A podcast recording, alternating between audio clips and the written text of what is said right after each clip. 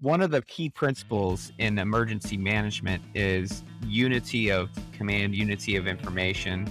When there's a meteorological crisis happening, we don't need 100 industry providers providing safety information. We need an authoritative source. And so uh, when it comes to safety, I think federal, local, state needs to be the central focal point for information. Welcome to the Triple Point Podcast, a podcast for those working at the intersection of weather and climate, technology and society.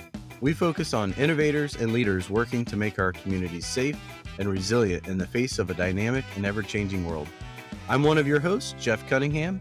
And I am Ryan Harris. And in this, our ninth episode, Jeff and I talk about the top four questions we get when people learn we are meteorologists, and later dissect the latest Twitter buzz on extreme heat maps in Europe but the real focus of this episode starts just after the 15 minute mark, where we focus on the public sector and charitable organizations providing weather and climate services at the national and multilateral level. We hope you enjoy the show. How are you doing? Good. How are you? Things are going well. I'm taking a slightly different tack today. For my section of news, I found some good articles. Oh, you're going to nerd out on this podcast? Well, a little bit. I mean, it's kind of all related to what we talked about. Breaking out the BAMs, are you? But first, I have a question for you. What's the number one question that people ask you when they found out that you were a meteorologist? Oh, are you on TV? yes. number one question. Or no, yes, yeah. Oh, you're like Jim Cantore, or you're like Al Roker. Yeah, what, chan- what channel are you on? And then the second question I get when I tell them that I'm in the Air Force, they're like, "Oh, are you a pilot?" so I disappoint them twice because I, I'm not Jim Cantore and I'm not a pilot. What's the second question besides the pilot one? Let me turn that around. Let me ask you that question. What's the second question you get?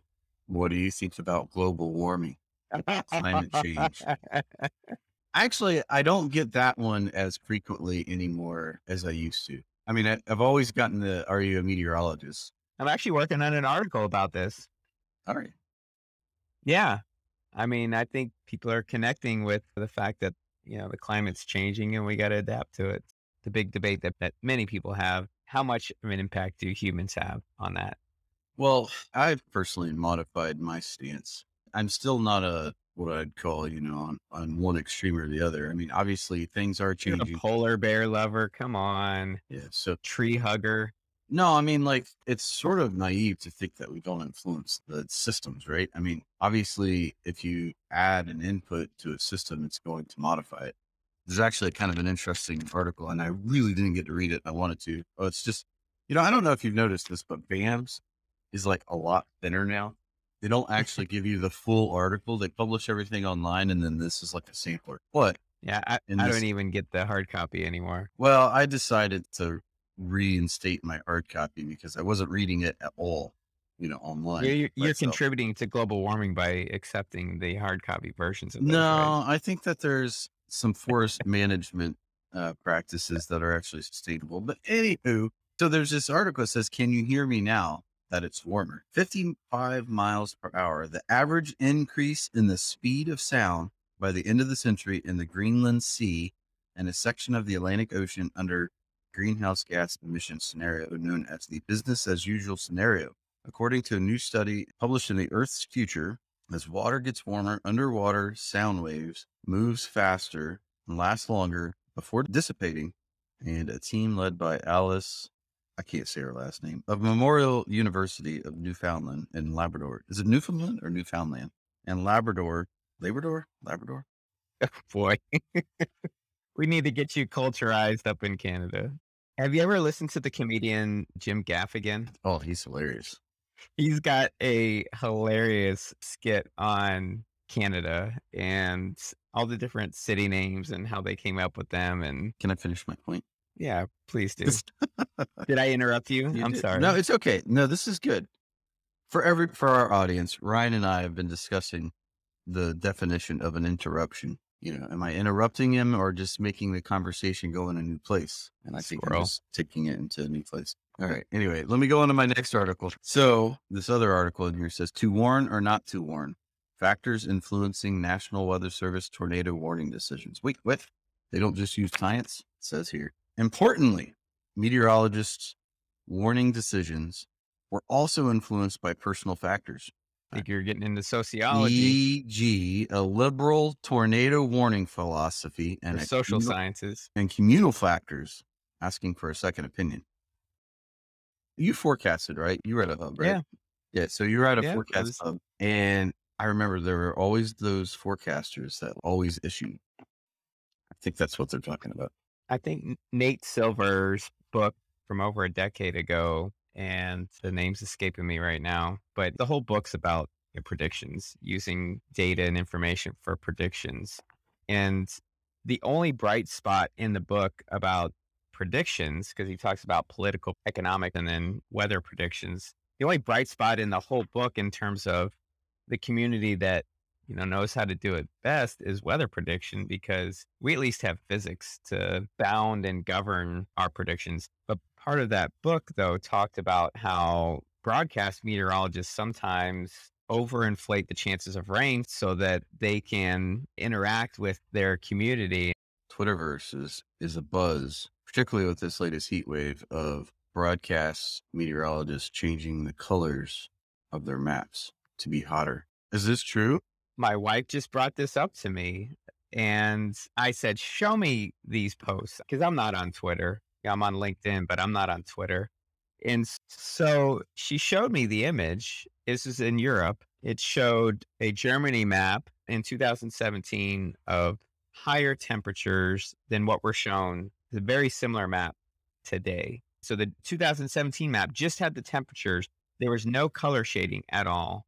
And then the 2022 map had like red everywhere. And so this Twitter buzz is, you know, I think people trying to say that they're using colors to scare people. And I, I think it's a distraction, to be honest. The argument or the or the colors? the argument that broadcasters are overinflating the temperature depictions that they're showing.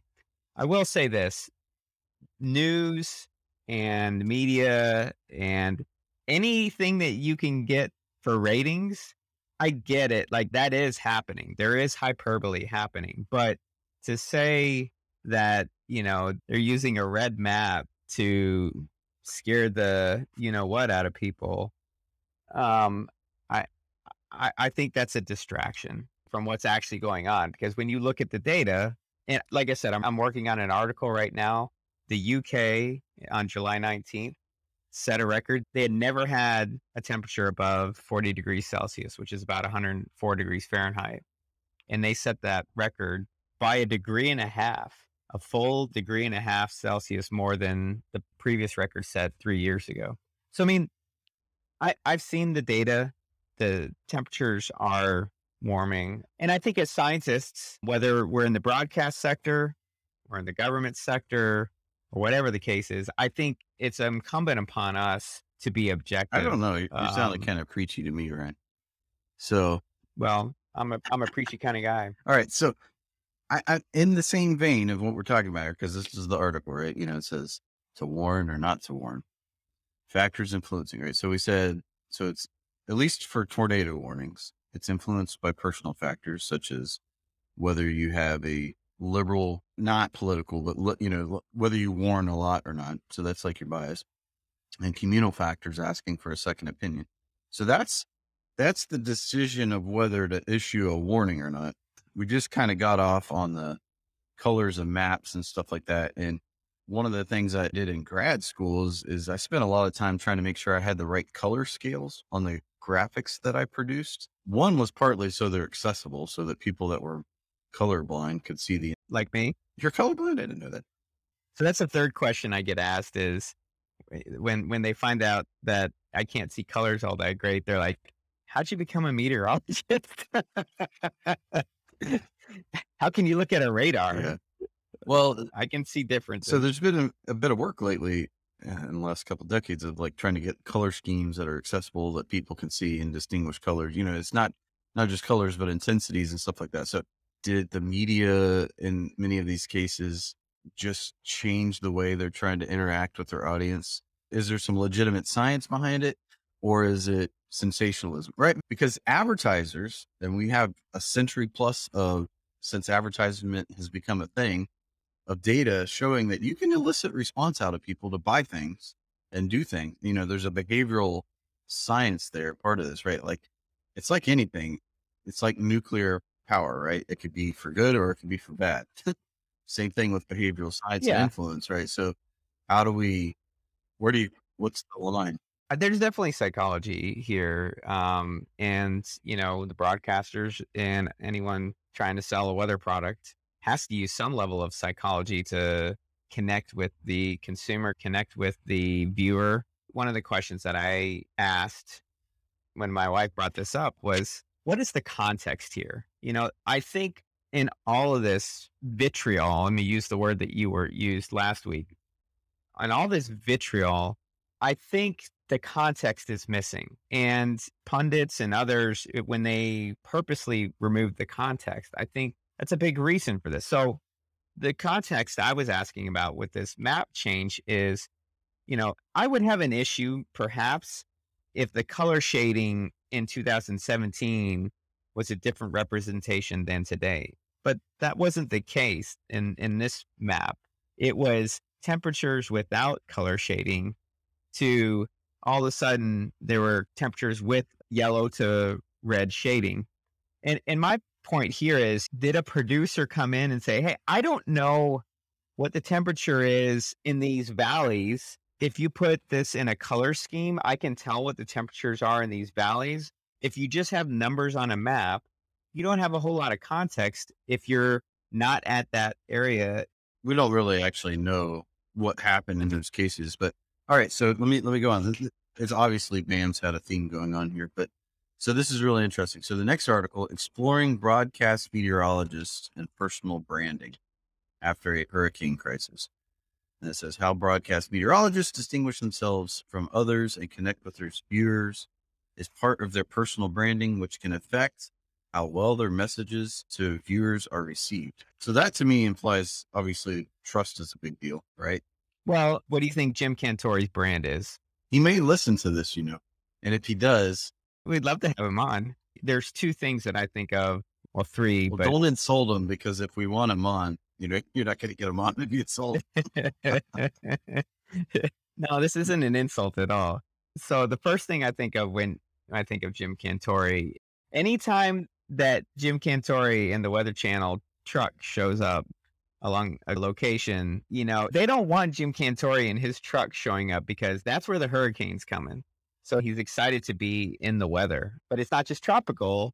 You know, the second thing that comes to mind when I think about Jim Cantore is on camera live in a, I think it was a lake effect snow squall, and you had lightning in a snowstorm, which does not happen often. It takes a very special snowstorm to get that. And he was just like a kid in a candy store witnessing that lightning, and his excitement came through. And I think so. Why did you get into weather? What caused you to want to be a meteorologist? Everyone has a story. Well, quite frankly, I watched the Weather Channel a lot growing up. The March uh, 13th, 1993 superstorm was a big deal. You were in northern Georgia, right? Yeah. So you got you got all the I snow. was. We got a foot of snow. Well, that was the year that my grandparents were at a mobile home in Central Florida, which is, you know, not the best place to be in a tornado. Anyway, they were sitting on their back porch and the tornado picked up the house, the mobile home, and moved it 40 feet with them in it. Didn't destroy it. They survived. It was an amazing, you know, survival thing. I digress. But you asked the question, how did I get into weather? Well, I actually became an engineering mechanics major first because I had a really good instructor and I was like, oh, this is really cool stuff. And then I was sitting in Arabic class and a buddy of mine said, Hey, why don't you come over to meteorology? My buddy, good lifetime friend now, invites me over to meteorology. I'm like, Oh, this is great. The reason I asked that question is the personalities like Jim Cantore, like Al Roker, like Ginger Zee, those are often the first experiences that budding meteorologists see. And I think Jim Cantore's energy is infectious. As goofy as he might be sometimes, his energy and his knowledge is infectious and it gets people energized to maybe want to be a meteorologist. So I grew up in the Midwest. My dad would flip on the weather channel instead of cartoons Saturday morning. And that's how I got interested in the weather. And I think if you talk to most meteorologists today, most knew they wanted to be a meteorologist when they were a kid. So anyway, so what's what's your tie-in? What do you think caused that transition to allow industry to go beyond what the government provides? Money.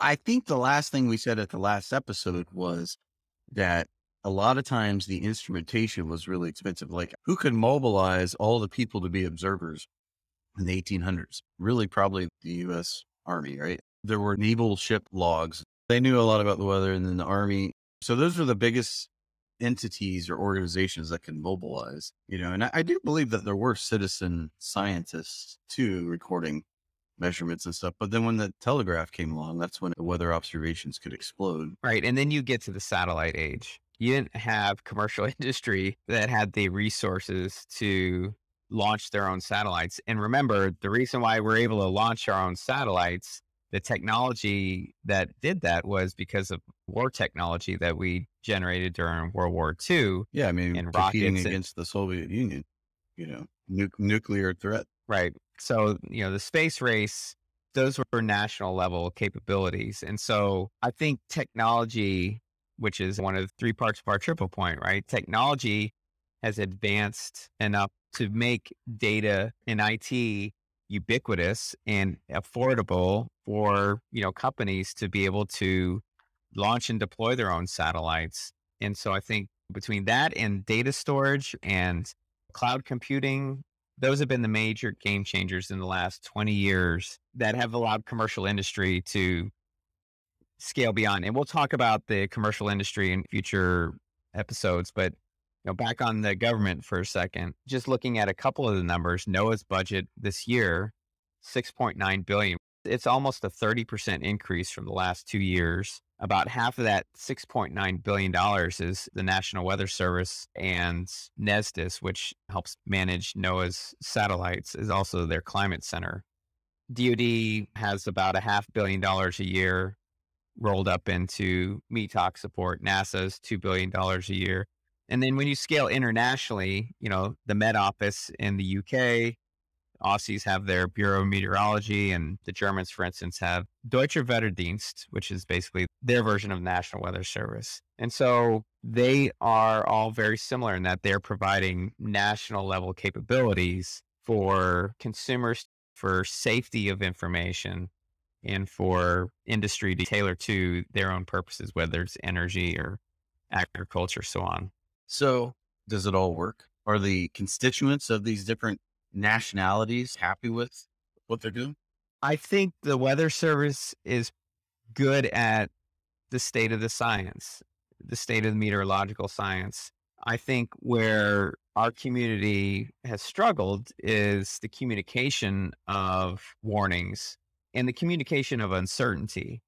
That's something that the Weather Service has really tried to to get after for you know at least since we've been in the field, and we saw this in the Air Force. You know, we had weather warnings that we would transmit to the command post, and sometimes that wouldn't always reach the maintenance workers on the airfield because of a break in communication. We're also very nerdy um, or we have been in the past about describing the weather when we really need to be focused on the impacts. So this begs the question a little bit in my mind: Is the federal government still the best arm to communicate those warnings? We just cited a bunch of facts about how much money they get. It's in the billions, right? Billions of dollars.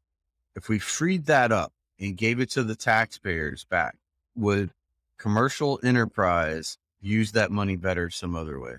Well, I'm not an economist, but I did stay at a Holiday Inn Express, so I'll give you my my two cents. I think it's a balance. So you need at least some investment to provide a national level baseline capability because let's face it, the private industry would not be able to do what they do without what the national government is able to bring in terms of observations, prediction, and so forth. at least not right now. Maybe later down the road, there'll be an industry, a corporation that pops up that does everything observing satellite information, assimilation of that data, processing numerical weather prediction, climate. What the national level does is provide a baseline collection, storage, capability, processing of all that. Right now, private industry uses the baseline forecast that NOAA provides, you know, whether that's the a WRF model, the weather research forecast model, you know, the high resolution rapid refresh models that are hourly, or the longer range global forecast system, GFS models. So I don't think industry right now, at least, can do everything on their own. And the last thing I'll say on this um, is, and you hit on this last week a little bit, one of the key principles in emergency management is unity of command, unity of information. When there's a meteorological crisis happening, we don't need 100 industry providers providing safety information. We need an authoritative source. And so uh, when it comes to safety, I think federal, local, state needs to be the central focal point for information that's a general rule that's accepted for the federal government. And I don't see any issues with that. I think it's the actual execution of delivering that message sometimes where the challenges are, whether that be through technical means uh, of a website or an application. The government tends to fall short, in my opinion, on delivering those services well. It can deliver the basics of those services, well, we've had such rapid transition of technology over the years. Ironically, where the government was pushing in those very edge cases of delivering satellites to space for various things or high performance computing. I mean, the government's been on the edge of many of these technologies, but the commercial sector has overtaken it in a number of areas, including, you know, artificial intelligence, including web, mm-hmm. not just websites and web delivery, but just the way that people consume information governments are slower than industry today to adopt technology. And it's not just the weather industry or it's not just the weather sector. You know, we see that across uh, IT and software and everything like that. I mean, the acquisition process is laborious within the federal government. There's just a lot of barriers that prevent the federal government from being agile and nimble. Congress, I think, has seen this as well. One thing that is in the budgetary processes for NOAA, for DoD, are these commercial weather data pilot projects that Congress gives money to NOAA, gives money to DoD to work with commercial industry in areas where the technology is rapidly advancing, where the federal government can take advantage of that industry. Yeah, it seems like there are some definite good things that the government can do to encourage commercial production of things. Yeah, I think the federal government's still going to be in the game for a while to develop, build satellites. We have commercial entities that are launching their own low Earth orbiting satellites, LEO satellites.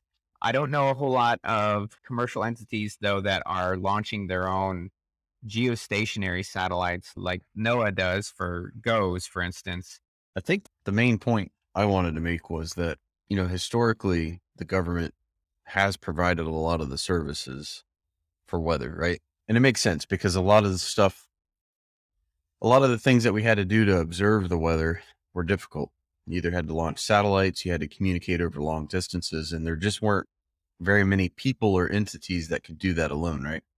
So the technology, the money was really the reason why the government was involved in a lot of weather observations and weather forecasting. Cost a lot of money, took a lot of computing power. But the things that I've seen both as I was leaving government service and continues today is that governments are increasingly, you know, relying on commercial companies to provide this capability, whether that's observing, modeling, or, or whatnot. And so, as an example, I've got a couple of news articles from SpaceNews, and uh, one of them was really interesting because it wasn't just the U.S.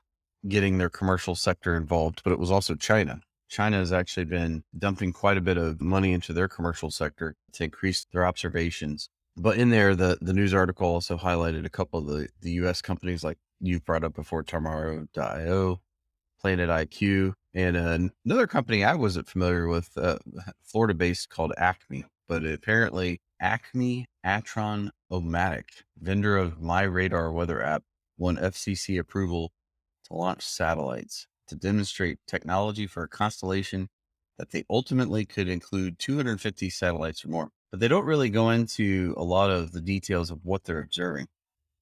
And it's then, hard uh, for me to it's hard for me to hear Acme and not think of the Looney Tunes and Wile E. Coyote building a satellite here. Yeah, no, right. So um, a little phenomena here. the Muppets right. and the Looney Tunes. You know, you're talking about satellites. One of the things that I was looking at here recently, we haven't really touched on it much, but we, we really should because when we talk about talk about it, the environment all around. It's not just the terrestrial, the atmosphere, it's also space and the space environment produces hazards as well that the weather community actually observes and tries to predict. We're actually heading into a solar maximum here in the next few years. And one of the interesting things that I read was that the Weather Service solar experts have under predicted the strength of the solar cycle. So it's a lot stronger. We're seeing a lot more geomagnetic storming and those kind of events, which impact the very satellites we're talking about. So I think those areas, there's still an outsized role for federal governments to weigh in on. Another article I read internationally, Southeast Asia and Vietnam, the World Meteorological Organization worked with Southeast Asian countries to stand up a new flood guidance system that spans, you know, not just Vietnam, but Thailand, Cambodia, and Laos. And so that gets back to one of our original points about the national governments being there for safety. But you're absolutely right. I think the commercial sector is beginning to play more of a role. And I was wondering, you know, could one day the local warnings that we receive could that be a contracted effort? Could that be a, an effort where you know there's a contract to help provide those watches and warnings? I think we're going to see things shift as the, the technology makes it easier for companies to develop their technologies. I mean if you look at the space industry you know the space industry is starting to commercialize that's been pretty successful. I don't know if you can declare success yet, but it has had some successes with SpaceX and uh, some of the other companies. There's also the UAS market, uh, unmanned aerial systems market is getting some commercialization. But then I was just looking at another news article, this one through Wind Power Engineering, titled Improving Offshore Weather Forecasts with Machine Learning. And these energy providers, you know, are not looking necessarily to the government to provide them the wind forecasts needed to operate these wind farms that are offshore. They're actually going to, you know, a private company, StormGeo, and they're developing a model called the DEL FI, so Delphi, machine learning for offshore weather forecasting. Maybe some of the inputs into this model are some of the public data sets and public forecasting, but I think the service is actually being provided by a commercial company to a commercial company. I think that's a model that commercial companies have followed is again to ride the backbone of the federal system's weather service in terms of leveraging their observations that they collect, the climatology that they produce, and then the numerical weather modeling as a backbone. But then they're able to make it better with their own, in this case, machine learning. I don't think the federal government has ever touted its ability to specifically tailor their products and services to a, a given sector. And I don't think that's their role.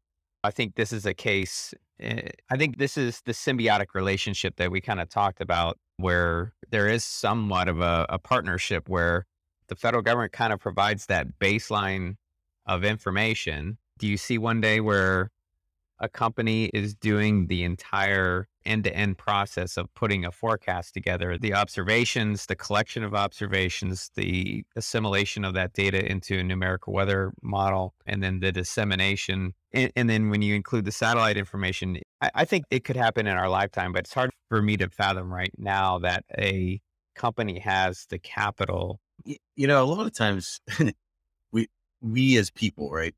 humans like to go to these binary responses. Like it's either this or this, Right. you know? And what I think we're seeing is government still is involved, you know, from their historical perspective, at least in the, in the US, Americans have generally accepted that there's a weather service, that there's taxpayer funded weather services, right? Environmental services. So what we're seeing is, is that government managers and Congress, although Congress is oftentimes instigating it and encouraging the government to do this, is taking some of that taxpayer funds and spending it on commercial sources of data, right? And this is just speculation on my part, but I think we'll continue to see an increase in that because I think some of that is successful. Now, there starts to become an argument of okay, it's commercial data source, we're buying it, who gets the data rights? Data rights becomes a real. You know, is it is it the taxpayer data or who gets to license that data? That can be a tricky conversation to have at a high level for the government.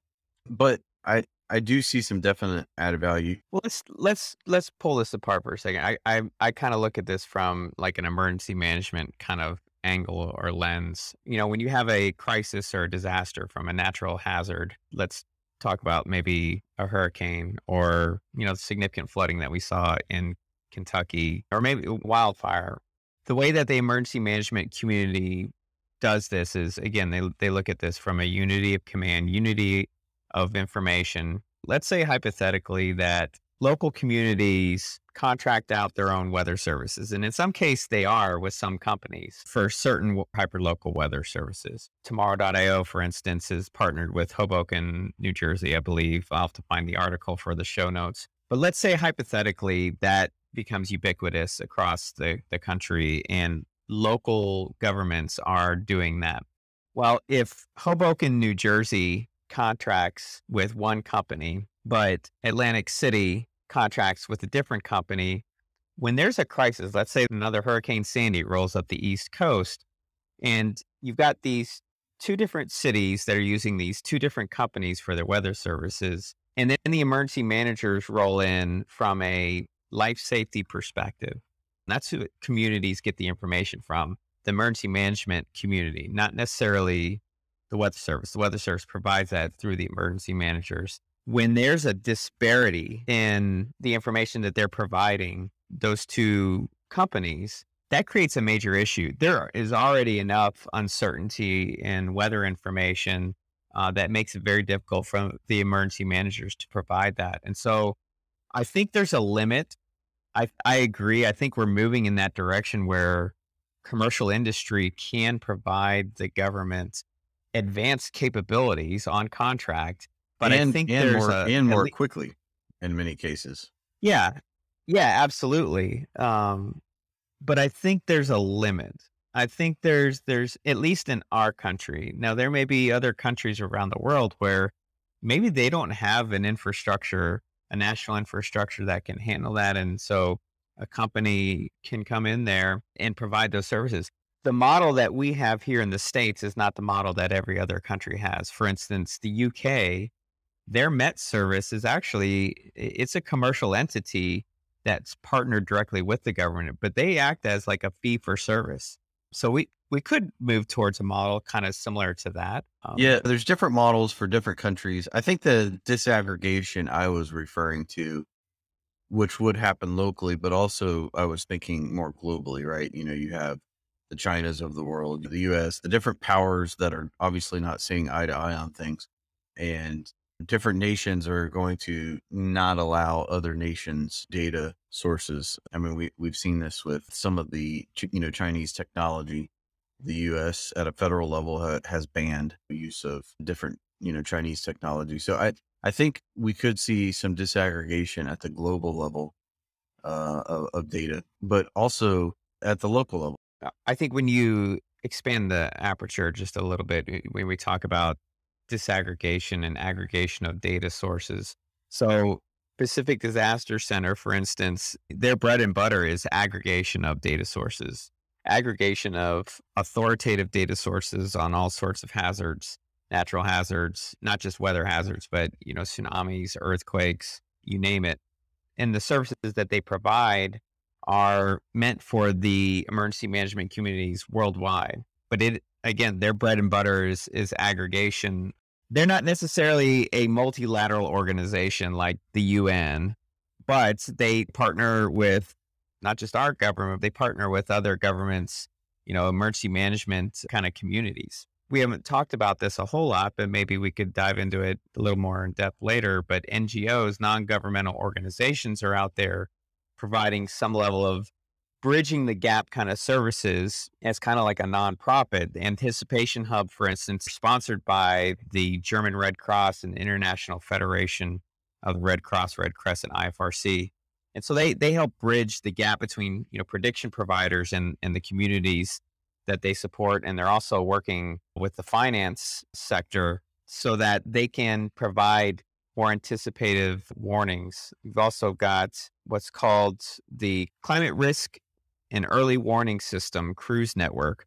That's a multilateral organization to bridge the gap. And so there's just a lot of talk about providing anticipatory services to communities. I think at the end of the day, if we tie this back in, for the safety of people, it takes a symbiotic relationship between governments, the private sector, and nonprofits like NGOs. So, one of the reasons why you and I wanted to talk about the different sectors of weather and, and climate economics, if you will, or, or the economy or business, um, is is we wanted to identify some of the gaps that could be explored, you know, for business opportunities and things like that. Hopefully, part of our audience are young and up and coming meteorologists or climatologists with some computer background or somebody that has an interest in solving some of these problems. If we've identified gaps, you know, presumably there's some entrepreneurs out there that want to solve some of the problems. You know, what are some of the things they could go after?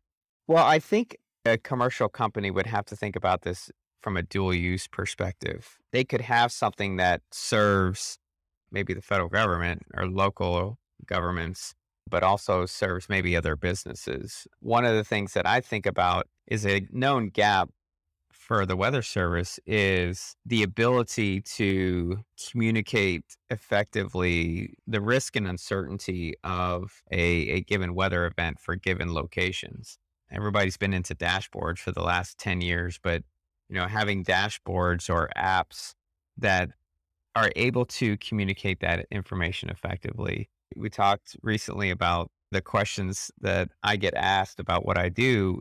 I would say the third or the fourth question I usually get asked is, well, what's your favorite weather app? I think that's a huge gap. I think there's a bunch of weather apps out there, but none of them are really great at everything.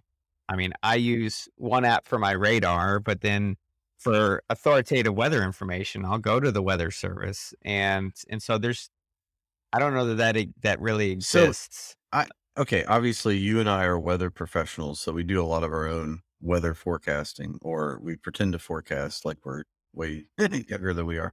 But so one of the things um, so I have two apps that I use. I'm not going to call them out because we haven't gotten into company endorsements, but uh, one of them is a radar app and it's really good. It uses the raw data. I mean, it's, this is the app that, you know, every actual, I use that weather, app. you know, every, every weather forecaster uses, well, maybe not every, but a lot of them, right? And because you can get to the, the raw data and do your interpretation and stuff like that. So I use that to identify actual severe weather threats and that sort of thing. So, you know, I, I can do the radar interpretation. I was telling you at the beginning of the episode, I have this weather station that, in addition to the observations that I get from it, I get the forecast. I mean, I haven't pulled the hood up to look under the, you know, under the hood, but supposedly they are using machine learning and some other predictive capabilities to provide a forecast for my location. And in their app that goes along with it, they started adding other locations. I think that's because they have enough data from different surface stations, but they're also combining public data and other things to create these forecasts for places other than just your location. So, however, they've merged that together in the back end, it's useful and it's pretty good. And because, in addition to just traditional weather observations, there's a lightning detection capability on it. And it's not perfect, it's not all cloud to ground. I think there's some cloud to cloud strikes it detects. But when you work outside a lot, which we do around where I live, it's nice to get, hey, there's lightning in the area within 15 miles, within five miles, within one mile. And so having that enhanced awareness and that I hate to use it because I think it's overused, that hyper local forecast is I I think it actually works fairly well for the setup that I have. Is there room for more innovation and improvements and stuff? Absolutely. But I, I think some companies are starting to deliver some actual increased value, you know, above and beyond the government, in my opinion.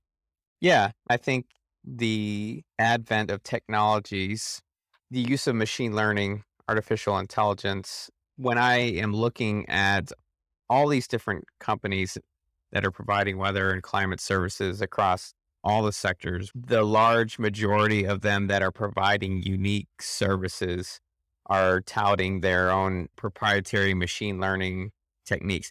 And the thing about, you know, machine learning is there are so many different ways to train data sets, to train models, prediction models.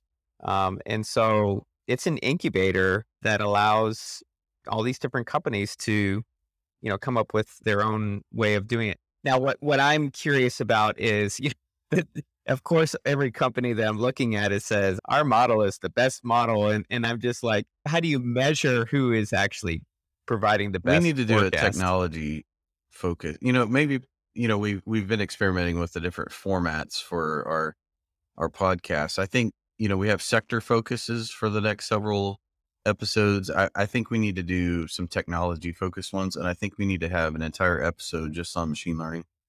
You know, it's it's really just a data model, right? Like it's a different way to do modeling. It's neither bad nor good, or it just has it, it has its pros and cons, like physics based modeling, right? So, but let's let's save that for another podcast. One thing I'd like to do before we close, Ryan, is uh, extend a request to our audience to find out more about our podcast and also give us feedback and interact with us. Sign up for our newsletter so you can get advanced notice of the newsletter or a new podcast being issued. You can also email us at triple point podcast at the number 81degrees.com. We really want to hear what folks in the community that listen to this, what they want to hear about. You know, we can banter all we want back and forth, but we want to hear what our community wants to hear about. Yep. No, it's exciting. And, you know, Ryan, we're starting to build an audience. Our weekly numbers are starting to go up. And so if you like this show, give us a five star rating on whatever podcast listener you're listening to. And that'll help get the word out. More people will see it. We appreciate your uh, listening to us. Yeah, and uh, listen to us next week. We're going to talk about the utilities sector, I think, in our next show. And then we are lining up our next guest for the end of August to talk about the energy sector and wildfires and other things. So look forward to that show as well. So it's been uh, it's been fun talking with you, Jeff. Yeah, it's been great. Well, we hope you enjoyed today's Triple Point podcast.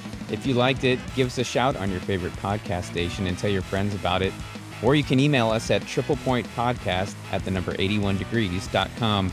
Until next time, have a great week.